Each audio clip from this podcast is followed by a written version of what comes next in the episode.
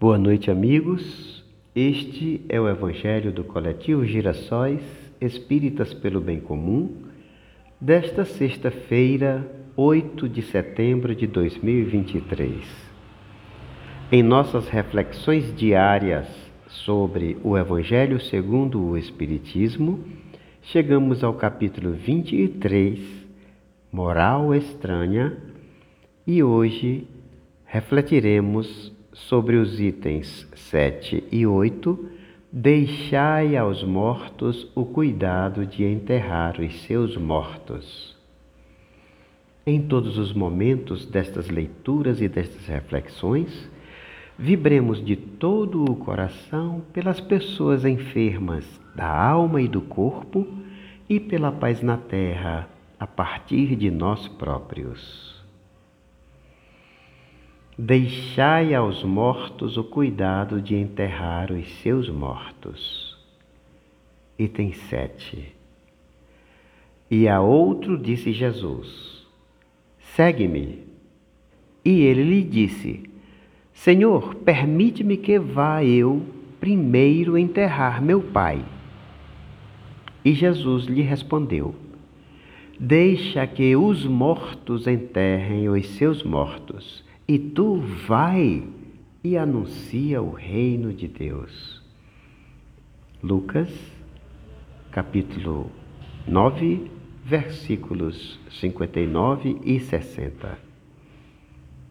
Item 8. O que podem significar estas palavras? Deixa que os mortos enterrem os seus mortos. As considerações precedentes já nos mostraram que, antes de mais nada, na circunstância em que foram pronunciadas, não podiam exprimir uma censura àquele que considerava um dever de piedade filial ir sepultar o pai. Mas elas encerram um sentido mais profundo que só um conhecimento mais completo da vida espiritual pode fazer compreender. A vida espiritual é realmente a verdadeira vida, a vida normal do espírito. Sua existência terrena é transitória e passageira, uma espécie de morte se comparada ao esplendor e a atividade da vida espiritual.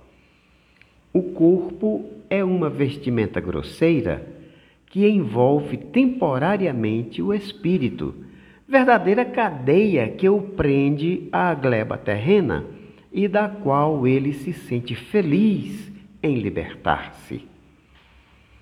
O respeito que temos pelos mortos não se refere à matéria, mas através da lembrança ao espírito ausente.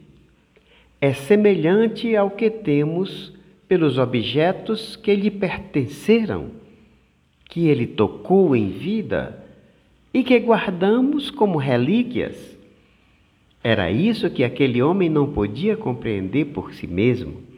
Jesus lhe ensinou, dizendo: não vos inquieteis com o corpo, mas pensai antes no espírito, e de pregar o reino de Deus, e de dizer aos homens que a sua pátria não se encontra na terra, mas no céu, porque somente lá é que se vive a verdadeira vida.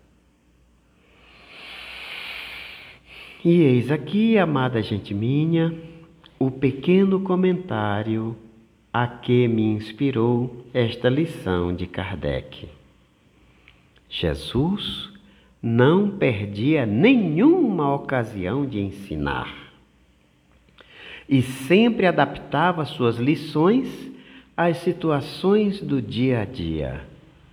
Então, diante daquele filho que reclamava o direito, o sacrossanto direito de ir sepultar o próprio pai, ele aproveitou para lembrar ao rapaz que a vida principal, a mais importante, é a vida do espírito, que, mesmo diante da ocasião de sepultar a seu pai, aquele jovem não se esquecesse de que sempre importa mais levar em conta que a vida principal é a que se vive como espírito e que ele, mesmo indo sepultar a seu pai, não deveria perder de vista esta mensagem renovadora sobre a vida e suas expressões.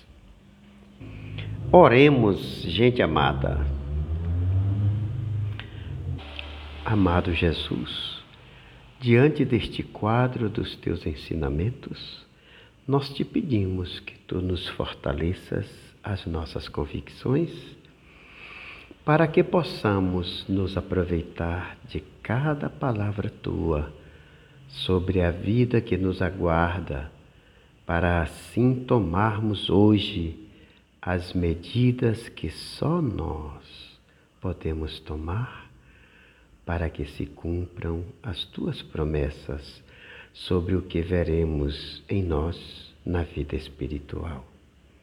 Abençoa-nos, Senhor, e faze-nos seguir os teus ensinamentos de modo dócil e com muita fé nas palavras que nos dizes e com muita certeza nos resultados que nos apontas.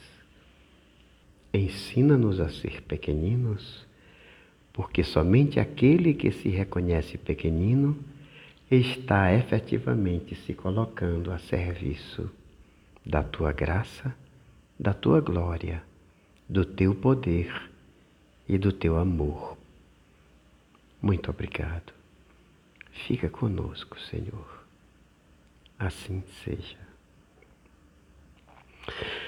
Pessoas amadas, girassóis de todos os lugares, físicos e virtuais, ouvintes e também leitores.